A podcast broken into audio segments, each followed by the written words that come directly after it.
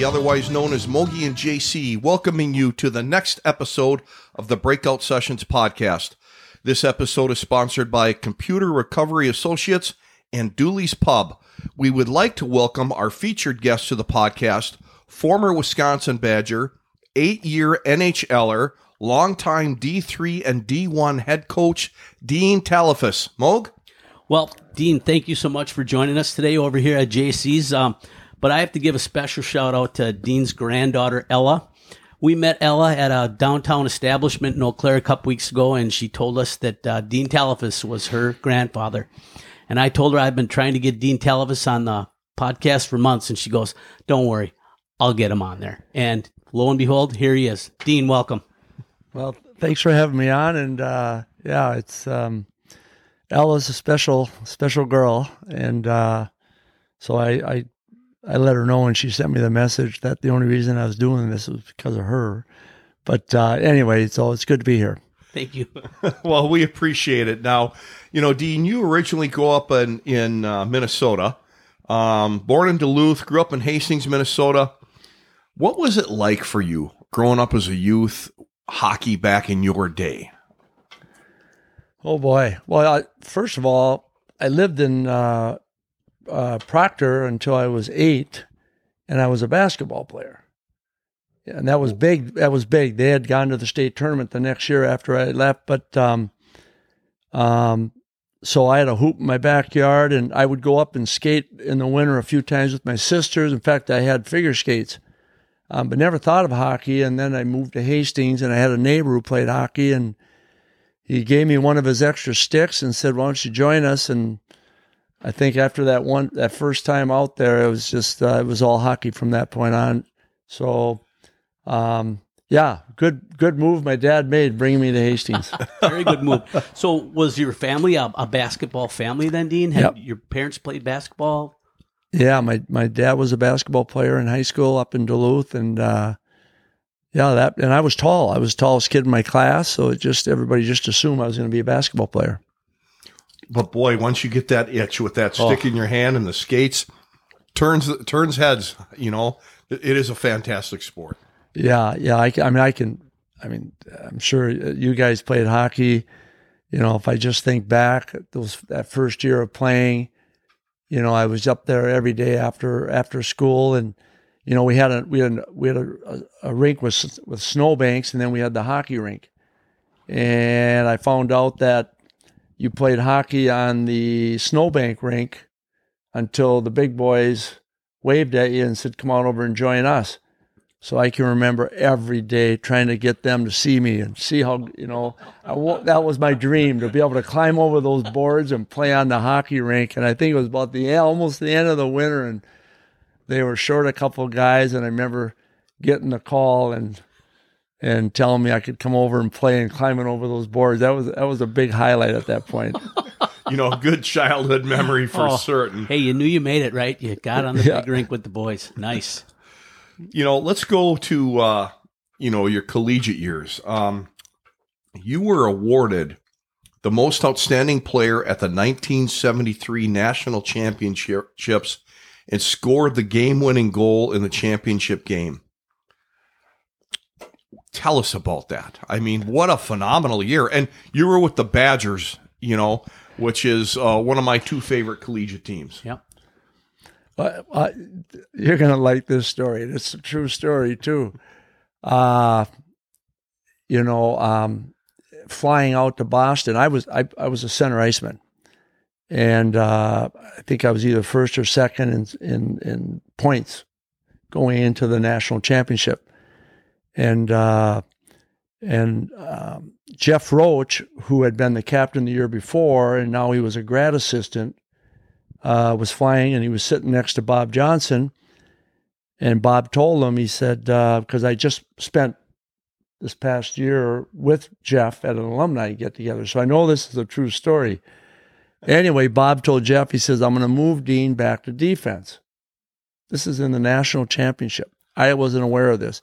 He said, I'm going to move him back to defense. I want you to keep an eye on him. Because I think, that, you know, so anyway, he comes up to me when we got to the arena for a pre skate and he says, you know, you're going to play defense. And I says, I'm going home. I says, I ain't playing defense. Never played defense. It's a national championship. And he says, he says, settle down. He says, you'll be fine. So the first game, I'm playing defense. And I don't remember how many times he threw me up at forward, but from my understanding is I was playing almost every position at some point, and I scored the tying goal in the semis with five seconds to go, and I scored the winner in overtime. The next game, I come back and I score the winner again. And so I used to always tell guys that I coached, you know, just go out and play your heart out because you never know what's going to happen. You know, I could have turned around and, you know, pouted. I could have said, you know what, this is crazy. Could have had a bad attitude, but I just remember I was so excited to be there and just go out there and play every shift like it's your last. And I end up scoring the three biggest goals. So, you know, you never know. So did they do that to you, Dean? Did did you get more ice time in the game then? I'm guessing they probably double shifted you a lot of times too. And I, you know, I, Dave Arundel, the defenseman I was filling in for half the time, was a little upset early on because I'm good friends with him too. He lives over near Minneapolis, and he says in the early part of the game you were stealing all my shifts. And he says i wasn't real happy but he says as the game went along he started moving you up to forward and other positions and i started to play more. So to be honest with you i can't tell you how many i played at forward or d. Um, you know i wasn't counting i was just ready to play and and and but I know I scored both goals in the goal crease. So if I was playing D,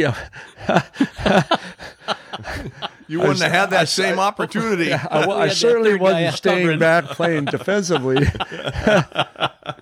so, oh. Dean, as a Minnesota guy, how did how did the Gophers not snatch you up? You know what? I was a junior playing at Lakota Arena. Bob Johnson was in the stands. I didn't know he was there. He came down after Coach Johnson, and he was waiting for me when I came out of the dressing room. And he's and he just looked at me and he says, Dean Talafous, he says, I'm offering you a full scholarship to be a Wisconsin Badger. He says, You'll be a great Badger. He says, You enjoy your last two years.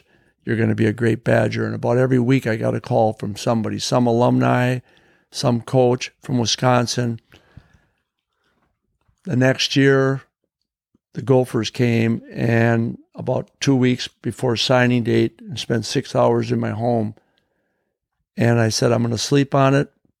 I woke up the next day and I says, crying out loud, I says, Wisconsin's been there for two years. And I really believe Bob has a place for me. So I chose I chose Wisconsin. So we win the national championship. Now, had I went to Minnesota, Herb Brooks won it the next year. So I say either way, I yeah. would have been a national champion. done okay. So you, you signed with the Flames after winning the NCAA championship your junior year with the Badgers in 1973. What made you make the leap to the NHL after your junior year? Boy, I tell you, you know, I, I, all I can say is I must have thought I was ready. You know, I mean, they came to me and said we'd like to sign you, and um, it happened quickly. But I just, I, I must have just thought, you know what, I'm ready. Um, um, it just like it happened quickly, and I was signed, and that didn't happen very often back then. A player leaving early, so you know, I just I, I think ever since I was I, I nicknamed myself when I think when I was ten, Dino the Pro. I used to ask my sisters for their allowance money so I could go watch the North Stars. I said, "I'll pay you back when I'm a pro." Oh. And I just I had this dream. I had this dream that one day I was going to be playing out there, and I just every day worked as hard as I could. And so when they came and said we'd like to sign you, I I, I signed. Your sisters probably wanted their money back by that time too, didn't they? Well, yeah, I think they still feel like I owe them a little bit. that interest hasn't been paid yeah, off yet. you know, Dean, I, I want to go back to uh, to Badger Bob for a second. You know, we hear different stories about him, all positive. You know, what a great hockey mind. Do you have a favorite story about him that, that you could share with us? Oh boy, I'll tell you. I, I any of us that played for Badger Bob, you know, are thankful for the time we had with him. He uh, he was just way ahead of everybody. He learned from the Russians. He was, you know, he was a teacher and he he was a student of the game and the way he coached and uh, he was always the first one on the ice. You know, I mean, he'd beat all of us out there and we'd come onto the ice and he'd tap us on the shin pads and how's Big Dean Talafous doing or how's Gary Winchester doing and it was every day and we we we'd lose. I remember going into Michigan State and we lost. I think it was six to one and he come in the dressing room and he's telling a story about uh, this team that came back the second night, you know, in some tournament, and he's just passionately telling the story of this huge comeback the second night. By you know, and by the time he was done, we thought we had won the game, you know, and it was six one. The next night we came out and we throttled him because it was just the way it was, you know. Never anything never got him down. He just and uh, I think going into the playoffs we were always fresher than the other teams because he made everything so much fun and so positive that we just kept getting better and better and better. A lot of coaches they beat their team down and they get frustrated and but Bob was didn't matter win or lose. Let's just get better. Let's enjoy the game. Um, I know one story that Mike Eaves t- told me. He had called Bob when Bob took the Pittsburgh job. I don't know. I, I probably don't have all the detail on this, but I know uh, pretty much. Um, anyway, Mike called him from Calgary. He was playing in Calgary. He called Bob because Bob had lost six, seven, eight games in a row, and so he called him just try to pick his spirits up. And about halfway through, Bob goes, "You know, he goes, he's Mike. We're, we're just this. We're so close to being a great hockey team. Now this is after losing about seven in a row. It's like we're so close to being." Well, then he made the, the, the trade for Francis and that big defenseman, and they win the Stanley Cup that year. They win the Stanley Cup, but that was Bob. We're so close. Oh, we won seven. The, the press is on them. They're going to get rid of them. We're so close. Well, they, they were close. They won the, the yeah. Stanley Cup. So yeah, yeah I, there's a million stories, but uh, he was special. He's one of the best you know, what attracted the Badgers and then the pros about you? What was the skill or skill set that you had that you stood out that uh, they wanted you? Well, I took the game. I was always accused of maybe taking the game even a little too serious. You know, I was, I was just, I was, yeah, I did not like to lose, and I, I just every, I left it on the ice every, every I was just who I was, and it is today. Um, so I think they like my compete level. I know Freddie Shero, when he was coaching me in New York, came out in the newspaper and said I was the smartest American he'd ever coached. okay. But that was his way of giving me a compliment.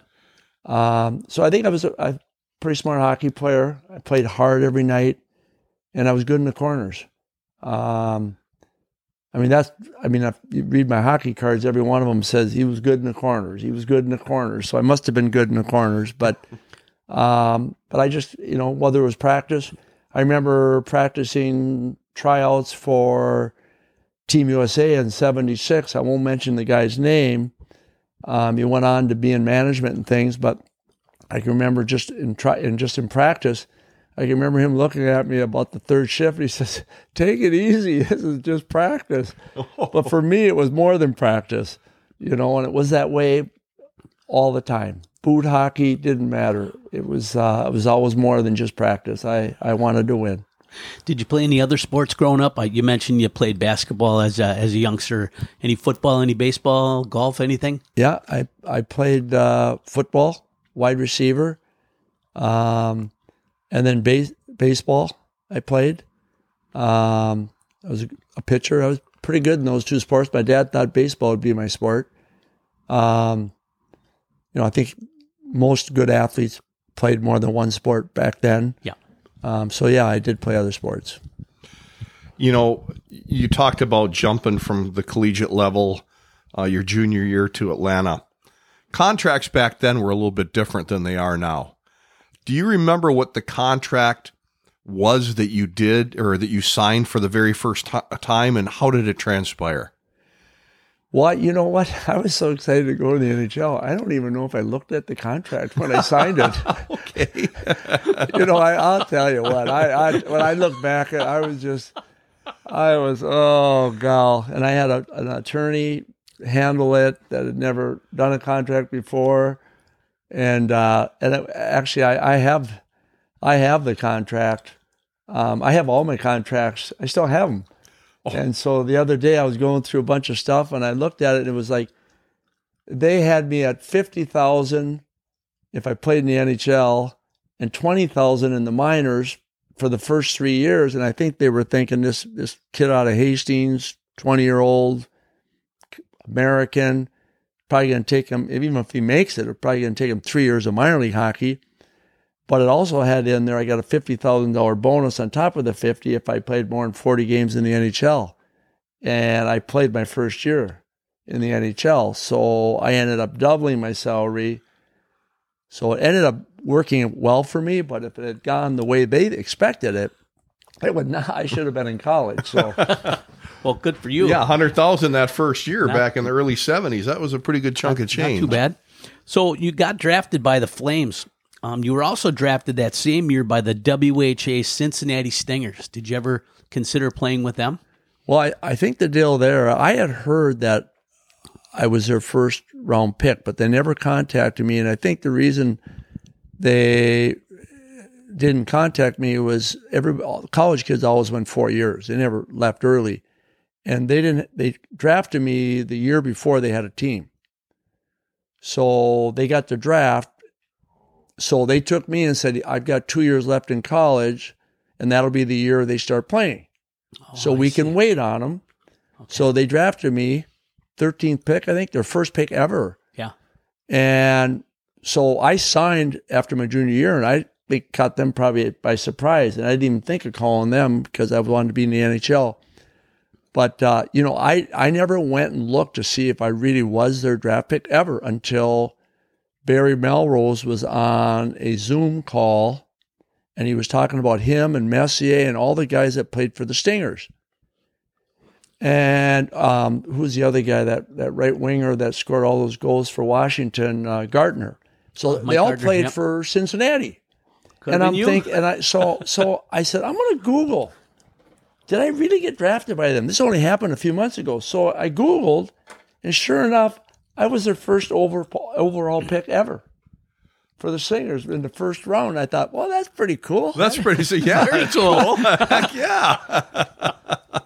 oh, you know, you excuse me. You played for three pro teams. You know, the the Flames, the North Stars, and the Rangers over an eight year period. Which team was your favorite? Well, um, I'd say the Rangers. We had the best best team, best players. We had Freddie Shero, who was fabulous, very fabulous coach, um, Hall of Famer. And then my last year, we had Herb Brooks as my coach. Um, we had Esposito, we had Anders Hedberg and Ulf Nilsson. They took from the Winnipeg, Winnipeg team. Jets, yeah. They were two of my really good friends. We had John Davidson in the goal. You know, we had we had a lot of good players. We went to the Stanley Cup Finals, Madison Square Garden. Um, you know, of course, going back to the North Stars, and and and play and sitting in a dressing room. I can remember the first time I sat in there. I'd been watching them growing up, and all of a sudden there's Parise, there's Goldsworthy, there's Maniago, and I'm like crying out loud. These are all my heroes. These these are the guys I've been watching for the last three four years. So that was pretty cool too. But but but the Rangers would I would say was my best experience, and I, I played my best hockey. Packed house every night. Yeah, New York City. New York is crazy. Yeah. You know, the, the grandpas and the great grandpas, everybody passes the stories down and they they never forget. I can remember I could go all over Minnesota and I grew up there and nobody would recognize me. And the first day I was in New York in a gas station, a bunch of people came up to me, welcomed me to New York. And I'd only been there a day. Wow. So I mean that's that's New York though. yeah. Wow. You know, I'm going to take a quick break here to uh, give a shout out to one of our sponsors. Dooley's Pub has been Eau Claire's home for hockey and all sports fans since 2005. And they also have a great server there by the name of Ella. Hey, thanks, Ella. Dooley's Pub is a proud booster of the University of Wisconsin Eau Claire and local high schools. It's located on historic Water Street, providing excellent food and service. And you will not be disappointed if you stop in, that's for certain. That's But, for uh, certain. you know, you have played in an era of some, some magnificent hockey players in the NHL. A lot of Hall of Famers. Just is there one that stands out as the toughest competitor you ever went up against? Wow, my all-time favorite player is Bobby Orr. Oh yes, absolutely. You know, yeah, and and yeah, no, I mean there was only one Bobby Orr. Nobody emptied the tank like he did, and the talent and how hard he played and how team oriented he was, and just spectacular. So I just, I mean, I played against a lot of good players, but uh, he'll always be my favorite. Pretty good choice, I think, JC. I think so. Yeah, absolutely. It wa- ever was a situation where uh, you were one on one with him and you actually got around him. you know what? I'm at a point in my life now where I can say things about myself and I'm okay with it. I was on one on one and I had him beat cleanly to the outside, but then I remembered he, this is my this is my hero, so the puck somehow went in the corner. Oh no! I just uh, I I don't Little- think I could. bel- I don't think? I could, could. I don't think I really truly could believe that I was actually beating Bobby Orr. And I said that this isn't right. Lost your focus, and there goes the puck, huh? oh my gosh! All right, that's something else. You know, one of Bobby Orr's um, phenomenal teammates in Boston was uh, a guy by the name of Phil Esposito that you had the honor of playing with in New York. And before we started the podcast, you told us a little bit of, of a story about uh, about Phil, and it, it, it's it's a great one, and you got to share that with our listeners. Well, um, yeah. So Phil's last game of his career, he was going to retire. It was the last game with the Rangers, Madison Square Garden. It was packed. It was all about Phil. Every signs everywhere. Phil Esposito. Well, he wanted to score. That was the one thing because that's what he's known as a scorer. I mean that. Eh, and he talked to anybody about Phil. You know, seven, first one to score 76 goals when he was in Boston. Anyway, they put myself on the right wing and Don Maloney on the left wing because we were the guys that were two of the better players in the corners. So we'd feed Phil the puck. We'd go in the corners, we'd work, work, and try to find Phil in the slot and hope he could score. So I can remember vividly that I, I threw the puck out to Phil and he was on the right side, top of the circle, and he shot the puck. I think he even got one more couple shots, a rebound. And I'm coming out of the corner and all of a sudden there's the puck in the crease. I'm about a foot away. So I slapped it into the net. And I heard Pete or Phil after me. I could have got that. and uh, a lot of people wonder, is that really a true story? Well, about a year or two ago, they wrote about it again. They interviewed him again and mentioned that, you know, Dean Talbot scored the goal on your last assist. You wish you'd have scored. You wish somebody else would have scored that goal. And Phil just said it was a great evening. And uh, anyway, um, Phil Phil was a wonderful teammate, and and to say that I played off and on on his line for me, uh, boy, that was a that was a real privilege. That's pretty cool. So, Dean, you played 497 regular season games and 21 playoff games in the NHL. Knowing that when you were a little boy, you were going to be Dean the Pro, was it everything you dreamed of when you got there? Yeah, yeah. I mean, it's um, you know, like I like for the first year, you know, it's like I was just starstruck. I mean, you know, I'm just looking around at all these guys that you know, like I had Stan Mikita's cur- one of his first curve sticks from a Northland rep, you know, and I was in my basement and all there's Stan and Bobby Orr, you know, all of a sudden there's Bobby Orr and you're playing against them and and uh and then in the dressing room of North Stars, I all of them I had followed and idolized, and and then and then I'm there alongside them, playing in that league in front of full house. I mean, if, you know, but but it takes so much to stay there that you don't have time to sit around and and and and look at the stands or think about hey we're finally there you got to prepare every night to be the best you can be or somebody's gonna somebody's gonna take your position so yeah it was at first it was like wow i'm here here but then it was get down to work and stay here right.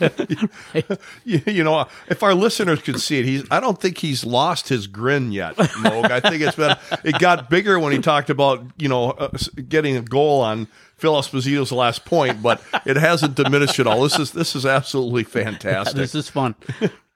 you know, we've talked about Bobby Orr, we've talked about Phil Esposito, we've talked about the three teams. You know, toughest competitor is Bobby Orr. Who was your favorite teammate? Oh, favorite teammate. Um,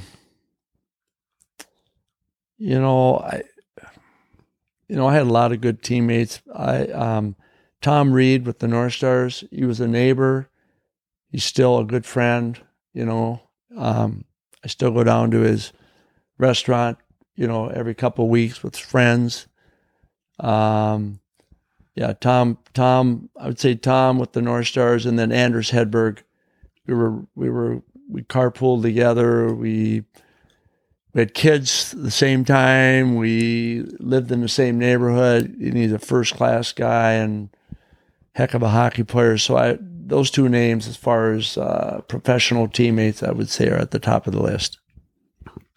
So you had an opportunity to represent the United States in the Canada Cup twice in 76 and in 1981. What was it like to play with and against the greatest players in the world? it was I mean that was, that those are two really special special years for me to be able to be on those teams and play against. I mean, I remember Canada. I think I was out there and ready. I had to face off, and I think there was Bobby Orr, uh, Bobby Hull. Esposito, I mean, they're all out there. And I'm, I'm sitting there. We're, we're going to take a face off. What, what are we doing out here? You know, I mean, those are the greatest players to ever play, and they're all on the ice. But um, and then just the other teams, the Czech team, the Russian team, the Swedes, the Finns, um, and then playing throughout Canada in all those arenas in front of full houses. Uh, you know that, and then playing with all the best Americans. Yeah. You know that you don't play because you're on different teams, but now you're all together and you're representing the United States. So, um, yeah, th- th- those are really special memories. So you played with and against all the phenomenal guys back when you were playing, Dean. What do you think? Um, what do you see as the big differences between the game when you played and, and the game now? Well, you know, we have an alumni alumni suite that the Wild has for Okay. uh, ex NHLers. Okay, so we have we get a certain number of seats that we divvy up, and then behind there's a there's a room where we can bring guests, and you know, there's free food and stuff. And I always tell people, you know, it's just a lot of alumni, you know, patting each other on the back, saying. They don't play the game like we used to. but but you know it, you know but having coaching and you know and being honest with myself it's like the game is so much faster it's better coached the style of play they've taken a lot of the holding well all the holding and and and all that stuff you know out of the game it's just fast i i i went to a game the other night and we were seven rows up and our alumni seats are on the club level and I say, you know, up up in the nosebleeds, I still think I can play if I'm watching. but I, but I said, I said, I think I'm a first liner. I said, but I was sitting down by the glass. I'm like, I'm for sure a fourth liner or maybe the press box. Healthy scratch. It's just it's it's amazing the Yeah, skill they're- they're level right amazing, now and the speed of the game and how offensive and getting five guys involved in the offense and just it's uh it's terrific. It's it's as good as it's ever been. Yeah. the Wild have been really fun to watch this year. Oh boy. Oh boy. Yeah. They got one heck of a general manager, Yeah, they do. a great coaching staff, and they got a lot of really first class players. But as far as seeing the rank and IQ. They got four guys: Boldy, Zuccarello, Kaprizov, and Fiala that are right at the top. Yeah. and um, very entertaining. Um, just a good mix of players. Um, yeah, it's fun to watch them. So, any bragging rights when you're in these, uh, you know, the the honorary uh, um, Alumni room. alumni room? Uh, yeah, any bragging rights? You guys, you know, jabbing each other a little bit, telling stories about who was who was better. Well, we don't have enough time after we get through complimenting how good we played when we played. Okay.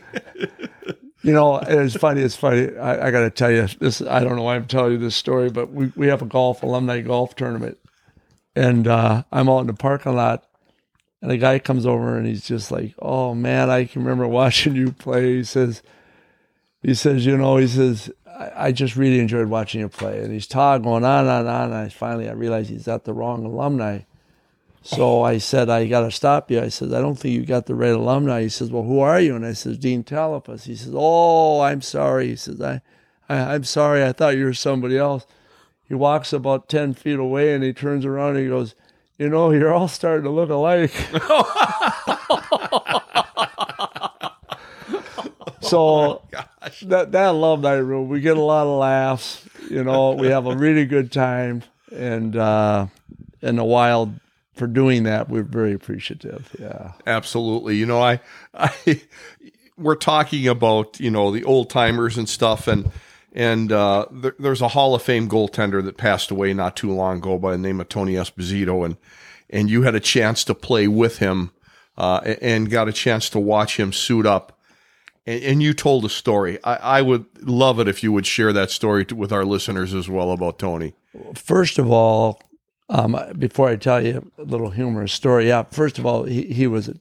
I, I know why he was. I know why he's a Hall of Famer. The way he practiced and the way he prepared, and the way he reached out to all the players too. I mean, here he's. I, I don't know, upper thirties. I think he was towards the end of his career, and still, he, he took the game very serious, and he wanted to make the guy next to him better and I, I, could just you could just feel that his presence in the room. So it was a real treat for me to just be in that dressing room for a couple of weeks with him. But he did put this hot rubbing balm all over his body. It's hot, and then he would wrap him. He'd, he'd wear his long underwear from his ankles all the way up to his neck, and he would tape it off at the the in the arms and at the ankles to keep the heat in. And then he put all of that goaltender equipment over him and he play the game. And then at the end of the game, when he that that stuff, his underwear was black. and he would rip that tape off and tear that underwear and throw it in the garbage. I, I just I just never see anything like that. But I suppose the goalie you know, you want to stay sharp, and a lot of times you might be in one end of the rink and you're not getting a lot of business. Well, that that hot stuff's gonna keep, gonna keep you awake. That's Keep you focused, sure. huh? But what a great guy he was! Oh. What a great guy he was! Moog, So I have to ask you a question about uh, do you remember the time when you were playing with the Badgers and you guys had an exhibition game that Bob Johnson had dreamed up that you were going to play at the University of Wisconsin Superior down in Madison? Do you I remember, remember that? it. Yeah. Now, my understanding is you didn't suit up for that game at the start. How did how did that go? Actually, Greg Rojanen, who works for Central Scouting, he was a freshman, a walk on down there, and he later his sophomore year transferred to Superior. But anyway, he was telling me the story that yeah, they came and got Bob and one other one other or two other like starters and told us to get dressed because they we were I don't know if it was tied or we were losing or what, but Bob was not going to lose that game. so, so he dressed up a couple couple more varsity players just to make sure that uh, I don't remember the whole story. To be honest with you, it's kind of a blank for me. But the only reason I, I'm I'm saying you're probably right is because Greg Rojanen, who went on to play for Superior, um, uh, just a few months ago or, or this past year, um, mentioned that story to me. we had uh, George Gwozdecky on. He was one of our first interviewees, and he talked about that how he was he had he was with the team but he wasn't playing yet. He was not eligible, and that was happening. And somebody told him, "Hey, go find those guys." And he they said they found you. I don't know, maybe in the beer garden or something like that. I don't think we. Were, I wasn't in the beer garden, Oh, sure. or at least I don't remember. but you know, George is my roommate. Oh wow! Yeah, when he came, when he came down from Thunder Bay, I had I had two bedrooms and a nice apartment right across from Camp Randall. And Bob says, "Would you mind having this uh, this kid we're transferring in from Thunder Bay?"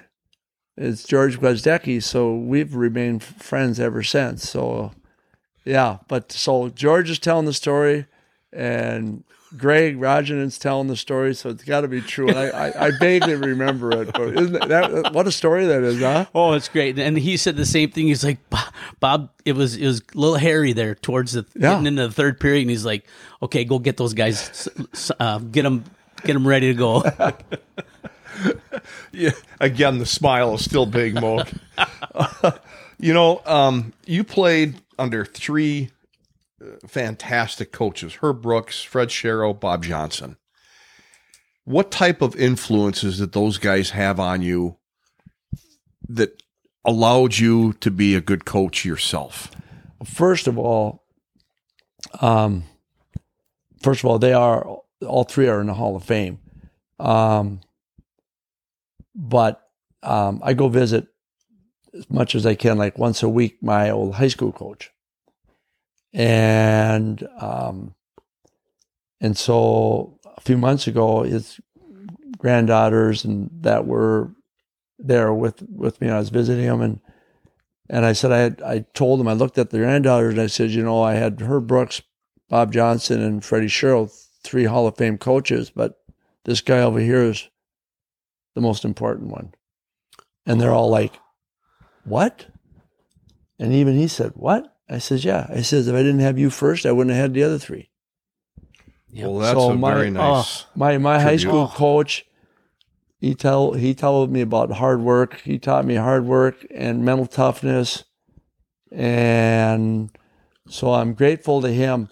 Now, as far as the other three, I mean Bob, Bob was the most influential for my coaching career because anybody that played for Bob and went on to coach, no matter how positive they were, they were more positive after being with Bob no matter what kind of student of the game they were, they became a better student. You know, um, no matter what kind of bench coach they were, they became a better bench coach. Um, because Bob was so good in those three areas. Um, he was, and and so I mean, I, I learned a lot from Herb up there, but I only had him one year. Yeah. Um, but but he came to New York, and the Canadian players were like, "Who's this Yankee? We'll get rid of him." And I'm like, "He just won the gold medal. I'm an American." and the first practice, he had us go half speed, a scrimmage half speed, and all there, all these Canadians are going, "What the heck kind of coach is this?" Well, the reason is because we used to dump and chase all the time. But if you can't speed up, you have to go one speed. You have to think two, three plays ahead so you're in position before the puck gets there because you can't hurry up and get it if you're too late. And it was the greatest drill we ever did. We improved more from that one simple drill. So Herbie taught me thing, and Fred, Freddie Shero taught me that. I met with him four hours when I retired, and one of the things he told me at the very very end, I was walking out of his house. He told me all these stories about decisions he made and things he did. And then when I was walking out, he goes, Hey, Dean, he says, just remember this one thing 90% of winning is having the right guys on the ice. Yes, it is. And you look at you look at the Wild right now. Billy Guerin went in that dressing room and he says we need to get the right guys in that room. And once he did, looks what's happened. So I never forgot that. So all three of them were terrific and all had a tremendous influence on me um, in my coaching. We're going to take another minute for uh, another sponsor. Computer Recovery Associates. They specialize in removing, monetizing, and recycling computer hardware from large data centers. Whether you're looking to relocate, repurpose, sell, or recycle, Computer Recovery Associates can help. Check them out at computerrecoveryassociates.com. You know, Dean, you had a very good, well, spectacular hockey career that hasn't ended. But what, excuse me, was the deciding factor that ended your NHL career? Why did you decide to leave? You know what? I had, um, I got checked when we were playing the Islanders from behind, and I spent weeks in the hospital and then in traction, and they were giving me medication and drugs and stuff. And I can remember after about a month, I went down and played in a game, and like I always do, tried to play the man, and I was right back in the hospital. Um, I went home and started seeing a chiropractor. That helped. But off and on for the next year and a half, I would be in and out of the games. Um, I just they didn't. I think they know more about those type of injuries now than they did back then, um, because now I golf and things that I haven't had surgery. They said I would need it, um, so I still do a lot of things now. Um, so the neck injury, injury was really frustrating for me to just be in and out all the time. Um, and then I got traded and went to Quebec. And I said, you know, if I bring, bring my family up here and, you know, stuff, I'd like to have, you know, it was my last year my contract. And he says, no, we'll, we'll talk about it after the season. And for some reason, I said, I'm going to get on with coaching. So I, I quit. If I did it over again, they would have carried me off the ice. I'd have played another 15 years. well, good but, for but, you. But, but when you're that age, you just do things. And I just thought, okay, I'll go coach. So, well, and coach, you did. Uh, you started out at the University of Minnesota, and then you spent six years there, and then you became the head coach at Division Three River Falls, your first head coaching job differences between coaching at the with the Gophers, coaching at River Falls, and ironically, you talked about George Gwozdecky earlier. George was also head coach at River Falls. Exactly, and he's he won he won national championship, and I won one. Yeah, and both in the Hall of Fame there. So, um, but um, at Minnesota is where I relearned to coach because I was in charge of well special teams and things. Fortunate, you know, it was practice. I got to observe but where I really learned the game is I broke down the video. So I would sit in this little room and I would watch uh, Ron Mason from Michigan State, who had won 900 games. I would watch films and films of Michigan State, breaking it down. You know, where could we attack them? Where could we have the advantage? And I would just hours upon hours. And I would, what I did was I most, and Gino Gasparini up North Dakota, another great coach. So I would watch these great coaches and their teams. And after about 12 hours of watching their video, I'm like, they don't, they're just so well coached that how are you going to beat them? You know, and I started to write down what do they do so well? And, you know, just, I just learned so much from watching the great coaches and how their teams performed and then being able to be part of the Gophers and working with them. Um, so that really prepared me. And then, you know, I just really wanted to be a head coach, so I took that position in uh, in River Falls, and uh, you know, I had I had a clear vision, and I was what kind of team I wanted and how we could win. Uh, that was consistent with how I believe the game should be played. And the first couple years, we were the worst team in hockey, I think, and and you know the whole thing. They were petitions were around campus and to get rid of you, and uh, you know, and it just it was just, and I thought I'm going to lose my players, and you know they I can't blame them if they leave. I mean, losing every night, and you know. And I was going to, you know, and it was really a physical game then, but I wanted a team that stayed out of the box, played the game within the rules, um, but it wasn't working. And so I was, I remember one night I was just thinking, uh, you know, maybe I had to change. Maybe I had to go after some big guys and maybe play the same way. And then I just thought to myself, nope, if I lose my job, I lose my job. I'm going to stick to my guns. You know, it's who I am. And the next year we end up at Aldridge Arena and we lose in overtime in the national championship final game with only three lines, 4D And next year we win the national championship. Um, but what made a difference was after that that year two, I called the six who I thought were the six best coaches in America and asked if during the convention after the season if I could meet with them. And they all gave me, I said an hour, they all gave me two, three hours by the pool. And I wrote down all my notes. And then I went home and I tried to find common denominators between, I asked them all the same questions. And then I took what I thought were the reasons they were winning and tried to implement them into what I was doing. And that really was what really my, you know, Falcon hockey and me as their coach, that's what really helped us take off is and so but you have to humble yourself. I thought I had all the answers when I took over the job and all of a sudden I realized I don't have the answers and losing's not fun and seeing that petition was humbling. So I got on the phone and I called guys that were knew what they were doing. I said, Can I have some time? And then when I was national coach of the year and we won that, I stood up and I thanked them all. And they had no idea that oh. I'd talked to each of them. Oh, sure. Yeah. I just thanked them and they said, Why are you thanking us? I said, Because you guys helped me so much. So yeah. So I read an article about that and you had evidently filled up notebook after notebook after notebook. Do you still have those notebooks anywhere in your archives? I have them uh, mixed in with a lot of other notes.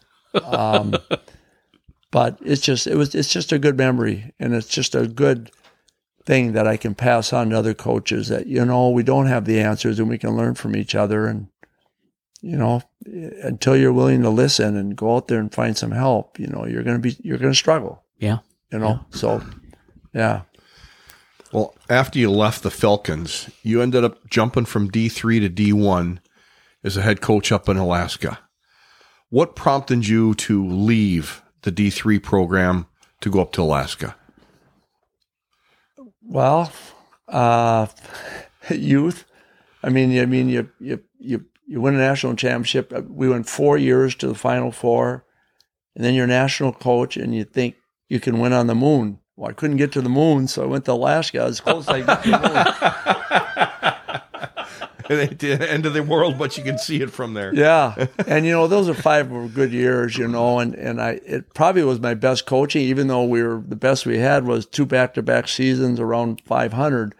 But when you're playing Denver, Colorado, the Gophers, the Badgers, North Dakota on Olympic sheet, the Heatleys of the world, at some point they're going to take over the game. So going 500 up there was was you know when I look back was it was hard, but we we got it done and um but uh yeah so that you know I don't have any regrets going up there um but uh, uh it, it was uh that's a challenge in fact even to this day they went through seven other coaches and. I think that you know it's been tough for all of them was the big challenge getting the getting the recruits to come up that's you just know, so far to go.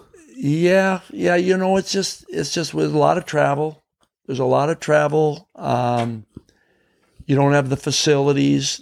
So when a recruit goes to Minnesota, North Dakota, Denver, and they see their facilities, their weight rooms, their things, and then they come and they see a racquetball court that nine teams use as their weight room. Um, you know, it's it's just it's hard. It's all about recruiting. You got to get good yeah. players. Yeah. But those two years that we were 500, um, we played some good hockey, and uh, so those those kids can be proud of what they did up there. So you had a young man named Pete Talafous on your roster at uh, uh, Anchorage in oh, uh, 2000 2001. What can you tell us about him? Well, I sat him for about a month and a half because he was my son, and I didn't want everybody to think that I First of all, I told him he can't come up. He wasn't ready. And he says, Well, I'm showing up whether you're there or not.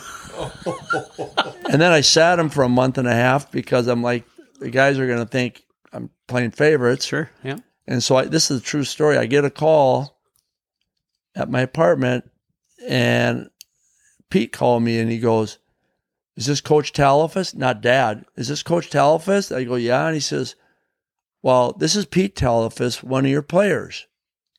And he says, I'd like to stop this father son relationship and let's make it a coach player relationship because if it's that, you'll put me in the lineup.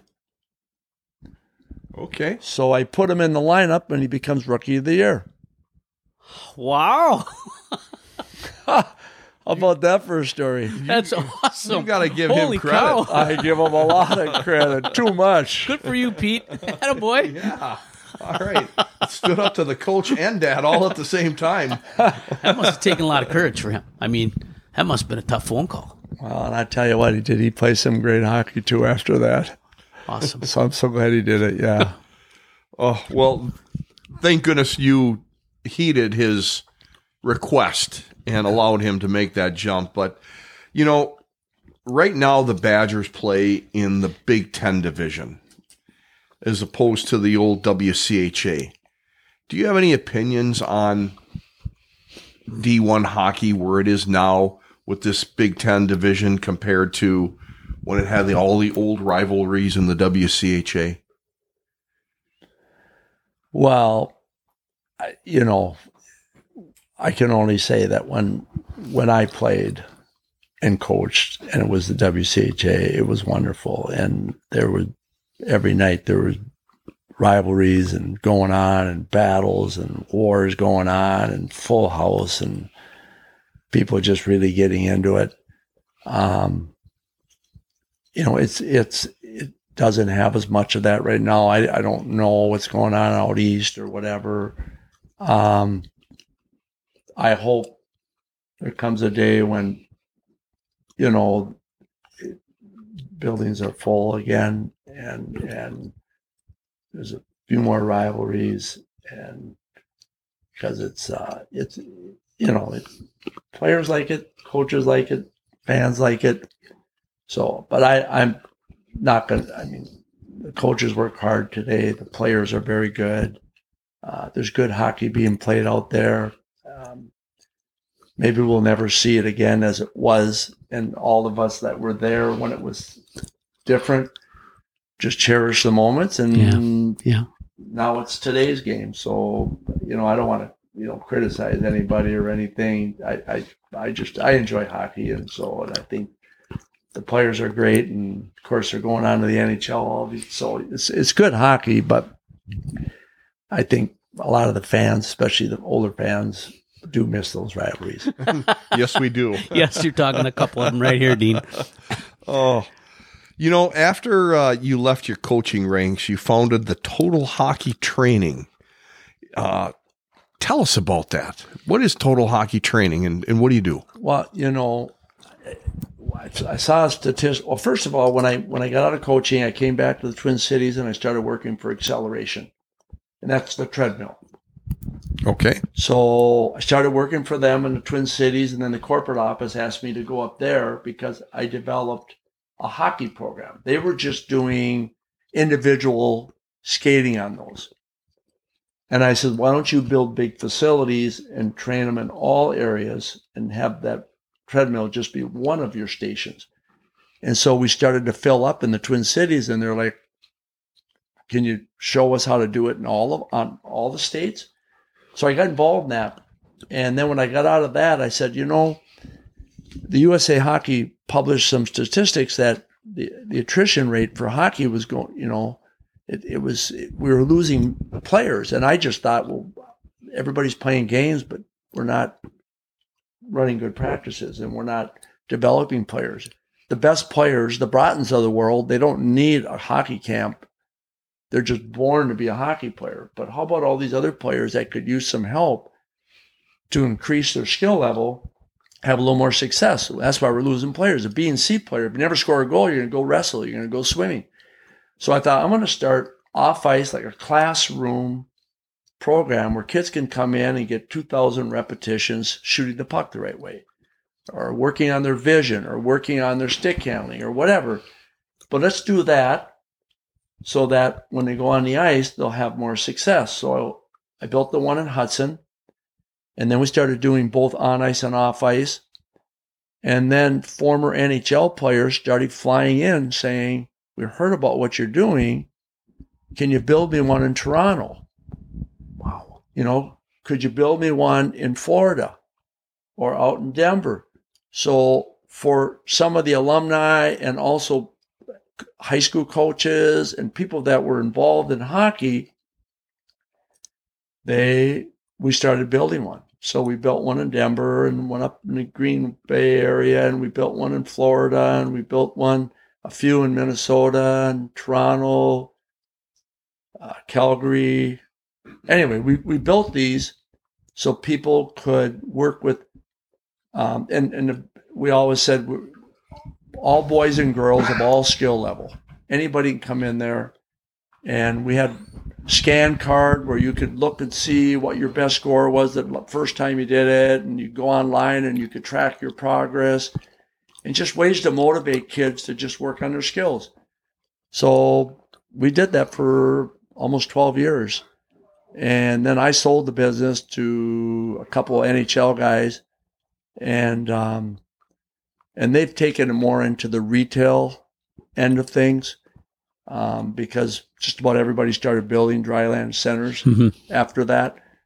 Um, but we were like one of the first, so we got ahead of the game. But uh, anyway, it was for me. It was rewarding because I tell people now because now I'm back in coaching and mentoring young coaches that until you remove the scoreboard, it's hard to have patience and uh, with with an individual and give them time to develop and start doing things the correct way and having some success because you got to win. And if the kid's not getting it done, what do you do? You set them. Yeah. Put somebody else out yeah. there. But in that training room, in that classroom setting, I would see C players come in. And after a year of working on their skills in our facility, but I would also send them a program to work at home in their basement or driveway. Well, they were coming in saying, I made the B1 team. I made the A team coach. And so we saw little miracles happening yep. all around our facility, and it became very rewarding. So, what it's done is it's made me much more patient and understanding that if you, if you, you know, are positive with that individual and you stick with them and you, you make sure you reward them every time they do something a little better in practice or in a game, little miracles happen. Well, I got to say thank you for, you know, your years of experience and now you're passing that on to the next generations. And uh, these young hockey players, I hope in the future they realize how much that means to the hockey community to have you doing that, Dean. That's that's absolutely fantastic. Well, I can just tell you, I wake up in the morning feeling pretty good. I'm still part of the game. It's a, it's a wonderful game. I was going to ask you. You know, we still see you around the rinks. I saw you at the when the Badgers played the the Duluth uh, Bulldogs up in Chippewa this year, and you work with the Hudson Havoc. So, what drives you to stay involved with the game after all these years? Is it just seeing the development of the kids and just watching the pure joy of playing? Well, I know one thing. My wife tells me either I get a job in hockey or she's leaving me. Oh, okay. That'll keep a guy motivated. she she knows that I love the game. I love to be a part of it, and I know the Hudson High School about five six years ago asked me to come and help them out. And We won a couple championships. It was fun working with the young staff. And then uh, now this past year, the Havoc junior team asked me if I'd come on their staff and help out. Had a wonderful winter. Um, I just love the game. And so, you know, and, and you know, there'll come a time when I, I'm not probably any use on the ice anymore or maybe coaching. But I can tell you, I'll be in a rink watching. Yeah. Because it's just it's just a great game. Yeah. Dean, uh, this has been for me, a trip down memory lane with everything that you've talked about in the era that you played hockey. Uh, all of the people that you played with or against were idols of mine. I'm sure Mogi yeah. as well. Yeah. And, uh, you know, the, the, discussions of the coaches that you've uh, been under. Thank you very much for your time. This has been great, Moog. Oh yeah, thank you, Dean. I I just appreciate it. Again, I thank Ella for uh, convincing you to come, and uh, I think this is going to be a great episode. A lot of people are going to appreciate hearing what you have to say. All right, thanks for having me on. I really enjoy hanging out with you guys. Thanks, Dean. All right, ladies and gentlemen, please don't go away. We still have our medical minute. Today we have Dr. Randy Kane, a chiropractor from Eau Claire, for our medical minute. Welcome to the show, Randy. Thanks, guys. Today I'm going to be talking about a condition called spondylolysis, which is better known sometimes as a pars fracture. And what that is, is it is an area in the, usually in the lower back, that will sometimes develop a stress fracture due to overuse. And it usually starts out as in just one side of the spine. And typically that patient is going to be a, a child or a teenager and they're going to develop pain usually with extension and then turning to that side that has the involvement with where that actual fracture is. So, what that patient will normally come into an office usually within one to sometimes even a month later with pain, uh, specifically in the lower back, sometimes even in the buttock or hip area. And generally speaking, the provider is going to need to get some diagnostic uh, imaging done with this, either an x ray initially, and then sometimes followed up with a bone scan or a CT and even an MRI. And once we have located that, what we try to do is brace that area, generally speaking, anywhere from two to four weeks. And then that treatment is going to be followed up with some core stabilization exercises and other forms of therapy, such as exercise, stretching programs, even sometimes some, some manual therapy to loosen up the musculature. And the most important thing when you develop a pars fracture is removing that athlete from play. And they will probably be out of competition anywhere from two to four months. Um, and then once they are pain free and have returned to full range of motion, that athlete can start uh, competition again. Wonderful. Thank you so much, Dr. Kane. And a huge thank you to our audience. We would also like to thank our featured guest, Dean Talafous, again. A special thank you to our sponsors, Computer Recovery Associates and Dooley's Pub. Please follow us on Instagram and Twitter and visit us on our website at thebreakoutsessions.com. And remember, folks, until our next episode, stay on your inside edges.